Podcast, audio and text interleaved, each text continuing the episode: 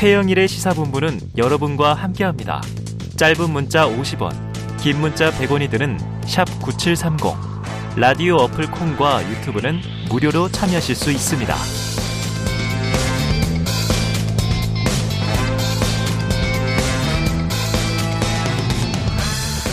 네, 금요일입니다. 이번 한 주는 이태원 참사로 인해 모든 국민의 마음이 참 무거운 한 주였죠.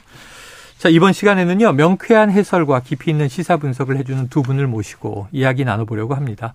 박원석 전 정의당 의원, 그리고 장윤선 정치 전문 기자 나오셨습니다. 두 분 어서 오세요. 네, 안녕하세요. 네. 아, 다들 뭐 표정이 이번 주는 어둡습니다. 이태원 참사 이후 현재까지 사망자 156명, 부상자는 187명으로 확인이 됐습니다. 사망자 중에 이 136명은요, 발인 및 송환을 마쳤고, 한 명은 아직 빈소에, 19명은 송환 대기 중 상태에 있습니다. 자, 사고 수습은 마무리돼 가고 있고요. 내일이면 정부에서 정한 국가 애도 기간도 끝이 나는데 참사의 원인은 무엇 때문이었는지, 누구에게 어떤 책임이 있는 것인지, 그 진상을 규명하는 과정부터 지금 논란과 파장이 거셉니다. 관련해서 자세한 이야기는 조금 뒤에 나눠보도록 하고요. 먼저, 자, 이태원 참사 이후 정부의 대응 전반적으로 어떻게 보시는지, 박 의원님. 일단 그 이런 참사가 일어나면 그 수습하고 또 국가적인 애도의 기간을 갖고 네. 유가족들 지원하고 뭐 진상 규명하고 대충 이제 이런 순서대로 진행이 됩니다. 그런데 가장 중요한 게 음. 어, 그런 어떤 이 수습과 진상규명 과정에서 책임이 있는 공직자들의 태도예요. 음. 근데 그 점에 있어서 이 정부는 어, 너무나 어떻게 보면 국민들한테 큰 실망과 좌절 또 음. 분노를 안겨준 게 아닌가. 대표적으로 행정안전부 장관 네. 또 해당 지방자치단체 사, 참사가 일어난 해당 지방자치단체장 그리고 급기야는 총리에 이르기까지 네.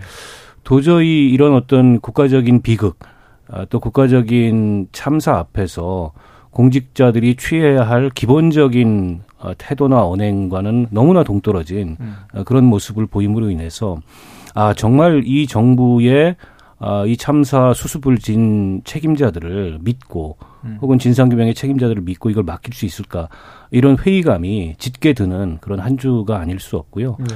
어, 그렇기 때문에 어, 이대로 그냥 정부가 뭐 수습하고 진상 밝히겠다라는 걸 지켜만 볼 수 없다. 이게 이제 시민들이 갖고 있는 지금 생각이 아닌가 싶습니다. 네. 장 기자님은 어떠셨어요? 네, 뭐 전반적으로 박원석 의원님 말씀에 공감을 하면서 음.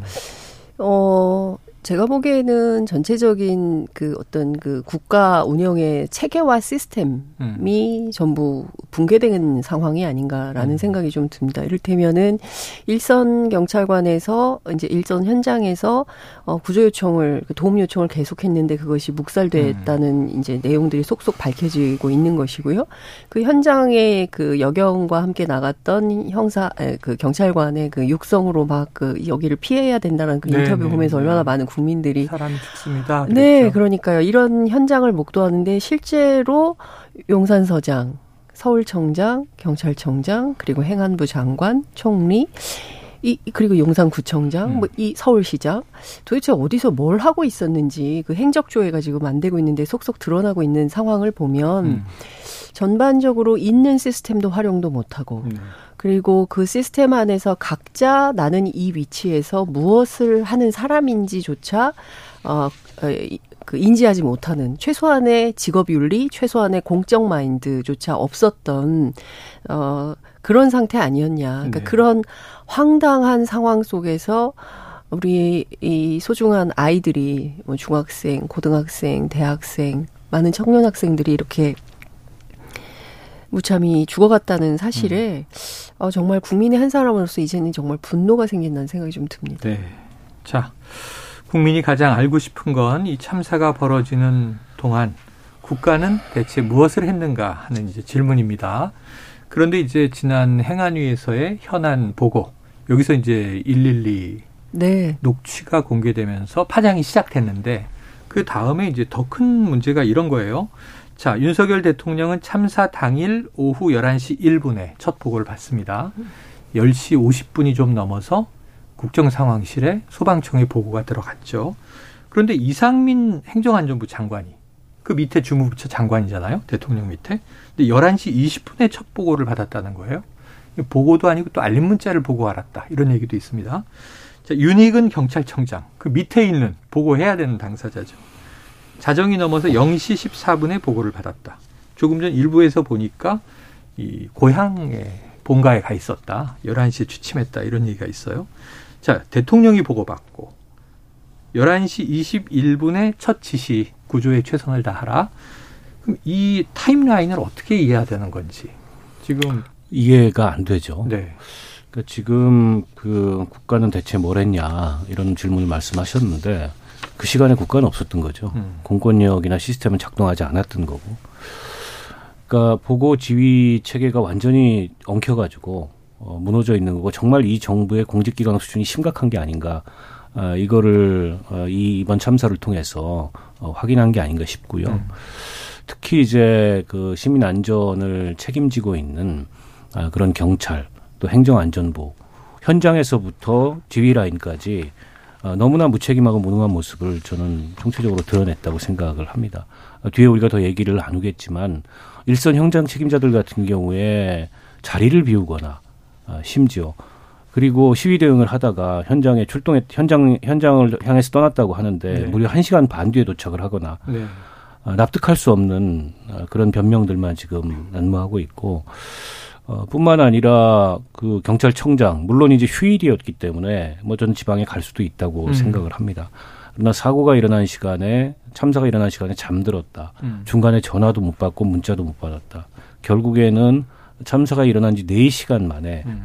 최초 회의를 소집했다는 것부터가 이해가 안 되고 그럼 대통령은 누구한테 지시를 내린 걸까? 11시 음. 21분에 과연 대통령실 직원들한테 내린 걸까? 일부 보도를 보면 행정안부 안전부 장관한테 전화를 했다 그래요. 네. 네. 어 근데 행정안전부 장관이 보고를 받은 시간이 거의 대통령이 통화하기 직전에 보고를 받은 겁니다. 1분, 이 타임라인에 의하면. 그러면 행안부 장관이 이 수습에 뭔가 지시를 해야 되는데 음. 지시를 제대로 할 수가 있었겠습니까? 본인도 직접 막 그때 막 보고를 음. 받고 음. 대통령의 지시를 받은 상황에서 그러니까 저는 이게 이제 사전에 이 전조가 보일 때부터 어, 이런 참사가 일어나지 않도록 어, 이 긴급한 그런 대응을 했어야 되는데 그것도 전혀 하지 못했고 음. 또 참사가 발생한 이후에도 어, 전혀 그 적합한 대응을 하지 못했고, 어떻게 보면 위기 관리, 이 재난 대응에 저는 총체적인 구멍이 나 있고, 어, 이건, 어, 뭐, 달리 보자면 지금 이 정부의 기능, 국정 기능에 커다란 어떤 이 부실과 아, 이 뭐랄까요 구멍이 저는 발생한 거라고 봅니다. 네, 제가 어, 이 코너 시작할 때 사망자와 부상자 숫자를 말씀드렸는데요. 사망자는 같습니다. 그런데 부상자를 제가 187명이라고 했는데 지금 오늘 오전 11시 기준으로는 부상자가 191명으로 어, 4명 늘어 있습니다. 요건 정정해 드리고요. 음. 자, 지금 이제 전반적인 얘기를 했는데 지금 이, 네, 이 부분을 네. 조금 짚어야 될 것 같은데요. 일단 이제 과거에는 이제 NSC, 그러니까 청와대 지하 벙커 시스템이 네네네. 있었잖아요. 음. 그러니까 그 안에서 이제 모든 게 이제 그 어떤 재난 상황이 있을 때 거기에 음. 이제 컨트롤 타워가 돼 가지고 거기서 이제 상황 정리가 쫙 되고 음. 정보 공유가 돼서 이렇게 쭉 속속 되는데 음. 이번 경우에는 보니까 그 시스템이 제대로 작동이 안 됐던 것 같습니다. 네네. 그러니까 우선 취재를 좀 해 보니까 소방방재청이 국정상황실로 이 상황을 보고한 게 어. 29일 밤 10시 58분이에요. 네네. 그리고 이제 국정 상황실로 보고가 들어가니까 대통령에게 직보가 되는 겁니다. 네네. 밤 11시 1분에 대통령이 음. 알게 되는 거죠. 그런데 이제 우리 경찰은 어떻게 있었냐면 6시 34분에서 10시 15분까지 11건, 음. 그리고 10시 15분에서 밤 11시까지 87건, 모두 합하면 98건, 네. 100여 건의 이 신고가 쏟아지는 동안 네. 작동을 전혀 안 하고 있었던 네네. 거죠. 시스템이 전혀 움직이지 않았던 거고 심지어 첫 번째 112 신고가 있었던 그 타임에 6시 34분에 그때부터라도 움직였더라면 음. 이런 문제를 충분히 막을 수 있었는데 이것이 묵살되면서 현장에 아무런 대응이 안 됐던 네네. 문제들이 하나 있는 것이고요.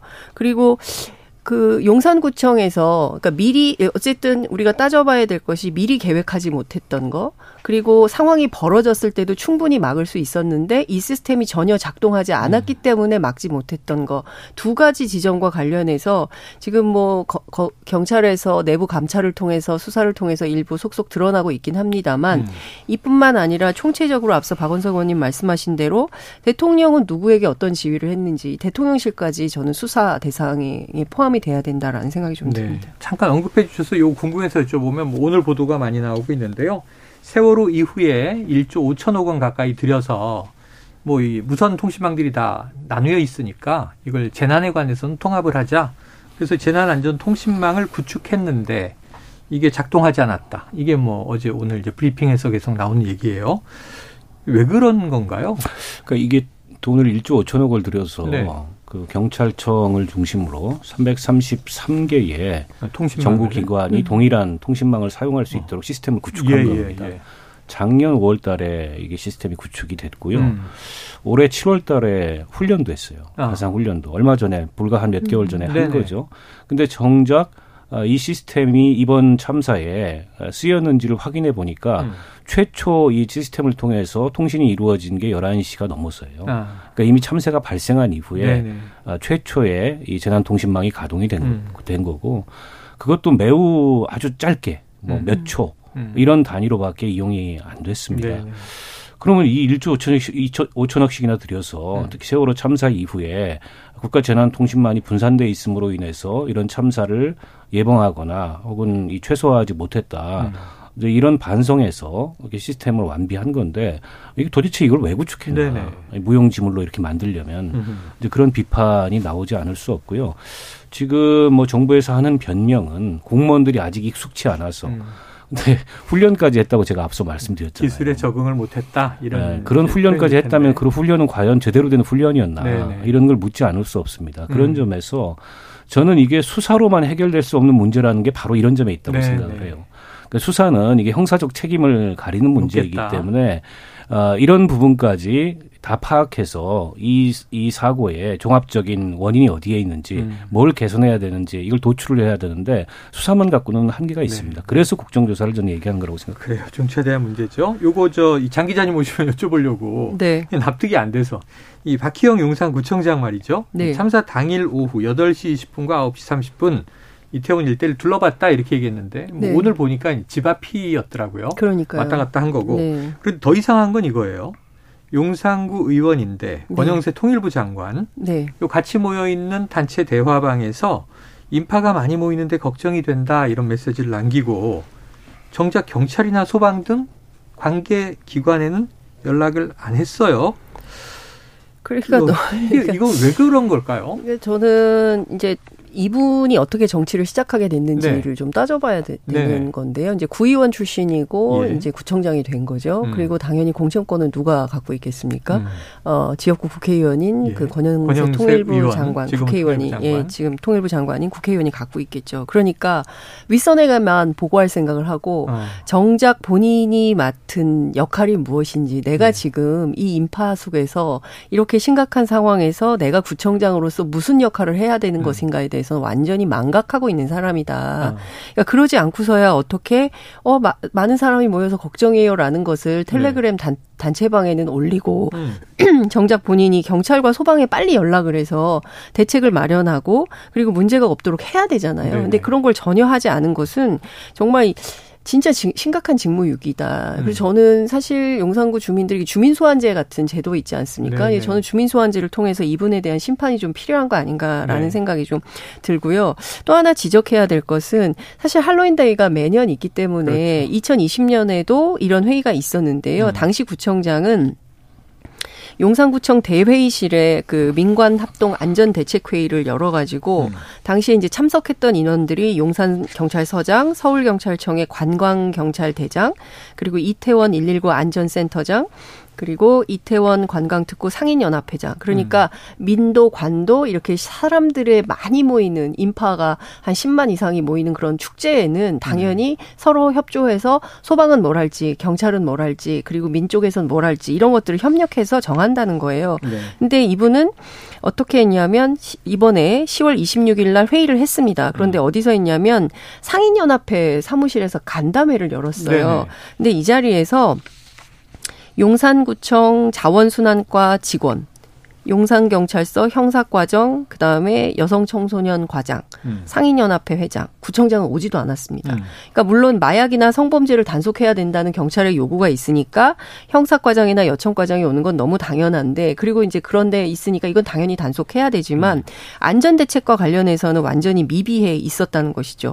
10만 이상이 온다는 게 분명히 알고 있었는데 거기에 경비과장이라든가 교통과장은 아예 참석조차 안 한 회의. 네. 그러니까 당연히 이 회의에서의 주요 사안에서 안전은 완전히 국민의 생명과 음. 안전은 완전히 후순위로 밀려 있었다. 이 부분에 대해서는 네. 책임을 네. 면하기 어렵다는 말씀을 드릴 네. 수 있을 것 같습니다. 이분이 참사 초기에 네. 그 국민들의 공분을 자아내게 했던 발언을 했잖아요. 용산군은 할 일을 다 했다. 네.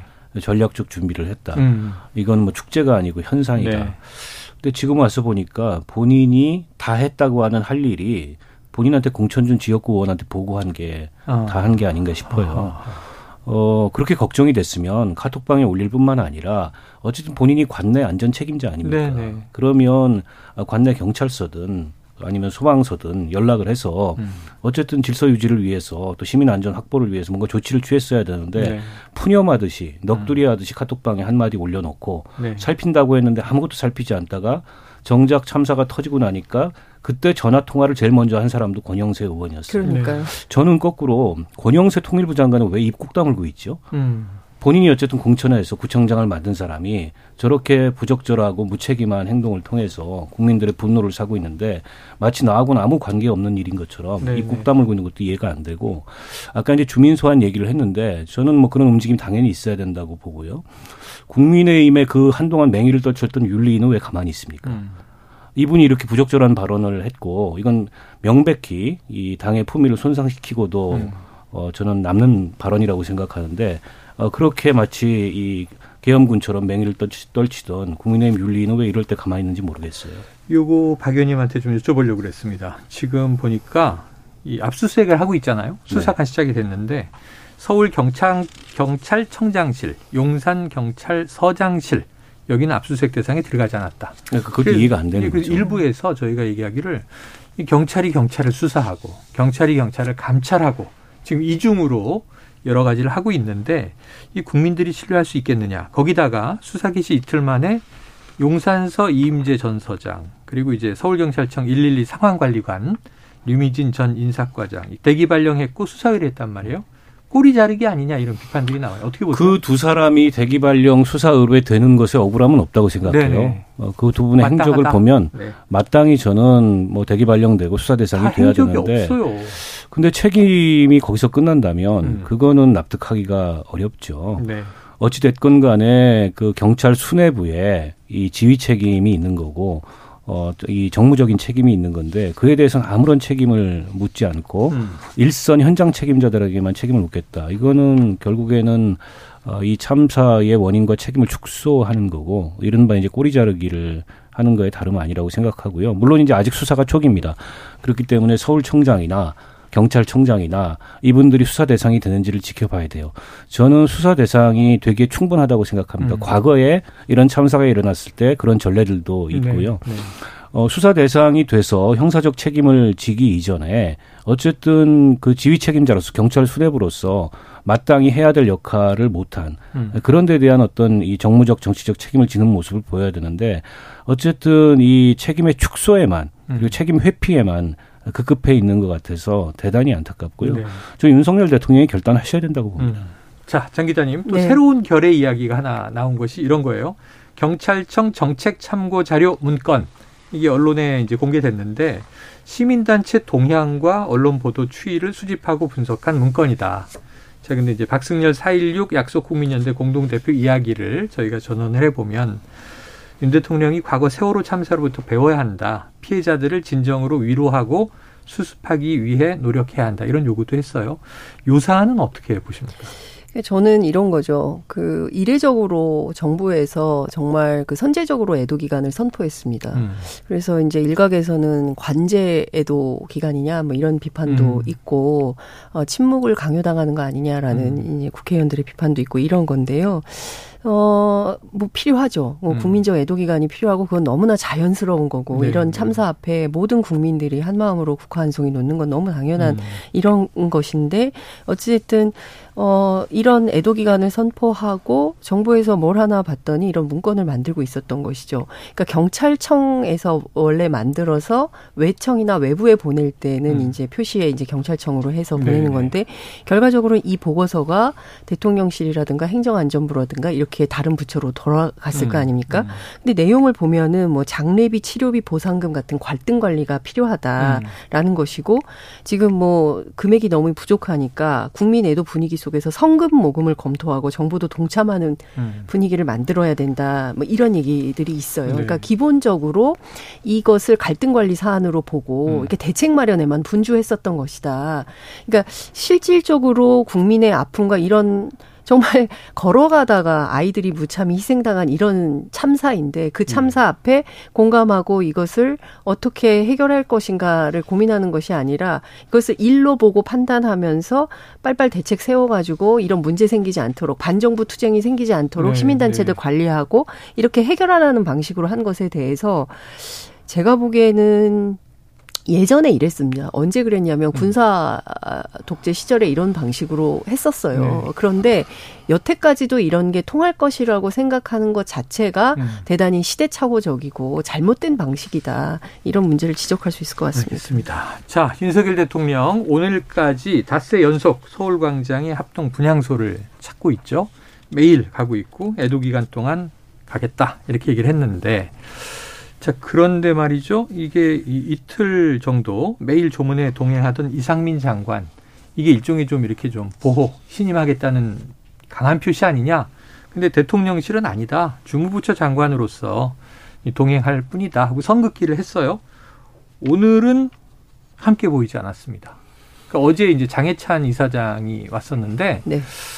6일 정도 혹은 7일일 수도 있습니다. 애도 기간이 내일까지니까 그 대통령이 이제 메시지를 낼 수도 있다. 그 뭐 사과 표명을 포함하여 음.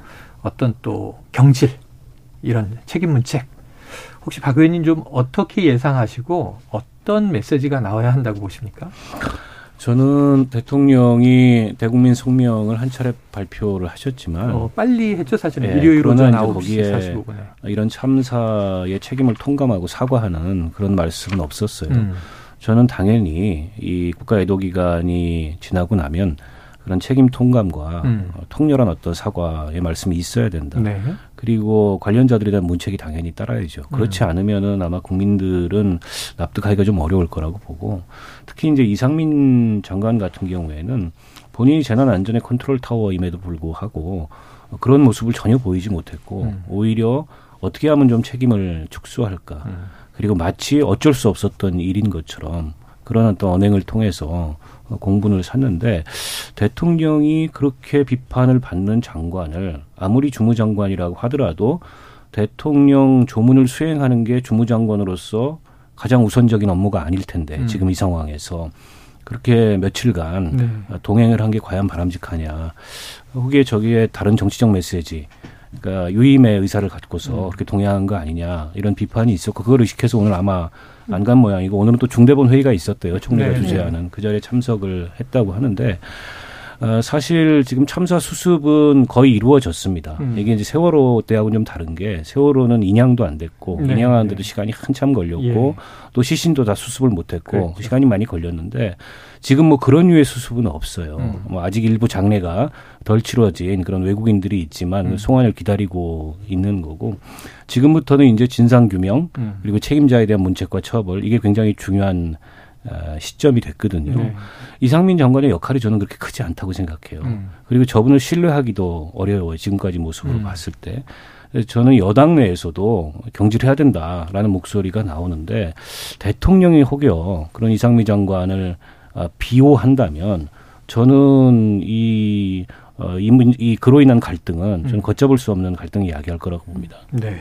자, 지금 요거 하나 이제 중요한 이슈가 될 텐데 이번 주말 애도 기간 끝나면 다음 주부터는 그럼 이게 뭐 추모의 시간이냐 추궁의 시간이냐 그랬었잖아요. 네. 국회가 좀 바쁘게 움직일 것 같습니다. 야당은 국정조사가 이루어져야 한다 이런 음. 입장인데 여당은 이 수사에 방해되고 논점만 흐린다 반대 오히려 검수완박법을 개정해서 검찰이 경찰을 수사하게 만들어줘야 한다 이런 이야기로 지금 맞받아쳤어요. 이게 장 기자님 어떻게 보십니까? 이게 공, 이 공방이 좀 어떻게 풀려야 진도가 나갈 거 아니에요? 저는 그 답이 그 지금 최앵커님의 어이없는 허탈한 웃음에 네. 답, 이 있다고 생각을 하는데요. 지금 완전히 포인트가 잘못된 것이죠. 음. 그러니까 일단은 첫 번째로 어 많은 국민들께서 의혹을 갖는 포인트가 어, 어쨌든 경찰의 잘못된 책임인데 경찰이 경찰을 수사한다. 네네. 그리고 어, 하부 단위의 사람들, 일선 형사들을 대상으로 네. 해서 어, 감찰을 한다. 어. 감찰을 통한 결과를 화, 신뢰할 수 있을까? 떠넘기기 아니냐? 예, 떠넘기기 네. 하는 거 아니야? 꼬리 자르기 하는 거 아니야? 이제 이런 비판의 네. 측면에 있기 때문에 그럼 이걸 누가 수사해야 되느냐? 음. 객관적이고 어, 공정한 수사를 하기 위한 독립적인 조사 기구가 음. 있다면 사회적 참사가 발생했을 때 이것을 어디서 할 건지에 네. 대한 어떤 독립적인 조사기구가 있다면 거기서 하면 되는데 아직 우리 법 체계상 그것은 없습니다. 네 그러니까 세월호 참사 이후에 만들라고 요구는 했었지만 음. 여전히 그게 되어 있지 않기 때문에 이건 공석이에요. 그러면 다른 기관에서 이제 이, 이걸 받아서 수사를 해야 되는데 음. 그러니까 검찰이 됐든 특검이 됐든 또 국회 안에서 국정조사가 됐든 네. 국정조사라면 상당히 많은 내용이 또 어, 또 이제 새롭게 음. 밝혀지기 때문에 다양한 루트가 있는데 아. 이 와중에 어, 한동훈 장관도 마찬가지고 여당에서 나오는 얘기가 검수완박 때문에 검찰이 수사를 못하니까 이게 문제니까 차제에 검수완박을 다시 바꿔서 검찰이 수사할 수 있도록 풀어라 이렇게 얘기를 하는 네네. 거잖아요. 근데 실제로 시행령을 바꿔서 얼마든지 수사할 수 있는 상황이고 네네. 더군다나 예 그리고 더군다나 더 중요한 포인트는 지금 어, 상설특검법에 따라서 한동훈 장관이 특검을 임명하면 특검을 통해서도 얼마든지 수사를 할 수 있거든요. 네. 근데 이제 이런 부분들은 다 간과한 한 채 무조건 검수완박을 되돌리려고 한다. 음. 그러니까 저는 이렇게 가는 포인트 자체를 잘못 짚었다. 그리고 야당에서도 이런 방식에 동의할 리 없다. 이런 음. 생각이 좀 듭니다. 박 의원님, 이게 사실은 뭐 야당이 옳다, 여당이 옳다 이 문제가 아니라 네. 지금 국민이 참사를 바라보는 시각에서 여야가 함께 투명하게 진상을 밝혀주고 네. 앞으로는 국가가 이렇게 가야 합니다라고 얘기를 해줘야 되는 거잖아요. 그렇죠. 그렇지 않으면 이게 정쟁이 되는 것은 어느 국민도 원치 않을 거예요. 어떤 그 해법이 이게? 속신의 한복판에서 정말 너무 어처구니 없게 네. 우리 젊은이들이 150명이 넘게 생명을 잃었습니다. 어, 저는 이런 사회적 참사는 결국에는 정부의 실패이고 음. 또 정치의 실패라고 생각, 그 결과라고 생각해요. 근데 이런 사회적 참사 앞에서 정부가 책임이 있는데 어, 국회가 이에 대해서 국정조사마저 하지 못한다면 도대체 국회는 왜 있어야 되냐 음. 이런 질문을 반대로 하지 않을 수 없다고 생각합니다. 어, 때문에 여당에서도 뭐 이게 수사에 방해가 되니 뭐 논점을 흐리니 다 핑계에 불구하고요. 수사하고 국정조사는 전혀 다른 차원의 문제입니다. 네. 수사는 누가 형사적 책임을 져야 되는가를 가리는 문제인 그렇죠. 거고 국정조사는 그보다 훨씬 더 넓고 음. 또 근본적인 문제에 관해서 국회가 들여다보기 위해서 아, 하는 거예요. 아, 그래서 국정조사를 하면은 뭐 정치 공세만 난무할 거다. 아니 정치 공세만 난무하게 되면 그에 따르는 역풍이 없겠습니까? 음. 아, 때문에 그런 국정조사를 하자는 게 아니고 네. 진짜 왜 이런 일이 일어났고 막을 수는 없었는지 누구에게 잘못이 있는지 또 어떤 시스템이 부족하고 어떤 제도적 보완이 필요한지 이런 것들 교훈을 남겨야 될 거 아니겠습니까? 음. 그러기 위해서 국정조사를 하자는 건데 이걸 가지고 이제 정치 공세다 이렇게 치부하는 거 옳지 못하고요. 저는 그 검수완박 때문에 지금 뭐 수사를 못 한다는 거는 사실과 좀 다릅니다. 음. 검수완박에도 불구하고 경찰의 과실치사상 책임이나 네. 경찰의 직무유기, 즉 경찰이 관련된 범죄는 검찰이 수사를 할 수가 있어요. 음. 그러니까 지금 주요 수사 대상이 경찰 특별수사본부에서 수사하고 있는 주요 수사 대상이 경찰이잖아요. 그렇죠. 그에 대해서는 만약에 수사가 미진하다 싶으면 검찰이 수사를 할 수가 네. 있어요. 지금도. 음. 뿐만 아니라 특검 앞서 이제 장윤성 기자도 얘기했지만 특검 할 수 있습니다. 상설 특검을 통해서 할 수 있고 네. 여야 합의만 한다면 별도의 특검법을 음. 할 수도 있고 때문에 이게 수사의 길이 없는 게 아닌데 마치 이 원인이 음. 어, 이저 검수완박 탓이다 이렇게 얘기하는 건 또다시 전 정권 탓 음. 또다시 뭐 이 책임 떠넘기기, 또다시 그로 그걸 통해서 국민 갈라치기 뭐 이런 정치적 의도가 보이는 게 아닌가 싶어요. 그래요. 자, 해안을 해안을 정치권이 국민을 위해서 좀 찾아주시길 바라고요. 내일 애도 기간이 끝나면 7일 7일에 또 이 정부는 윤석열 대통령이 이야기한 바가 재난안전 시스템 점검 회의를 한다고 하니까 정부 차원에서 또 국회 차원에서 좀 이게 미래지향적인 답을 내주시기를 당부를 드립니다. 자, 오늘 박원석 전 의원, 장윤성 기자와 함께했습니다. 두 분 말씀 고맙습니다. 고맙습니다. 네, 감사합니다.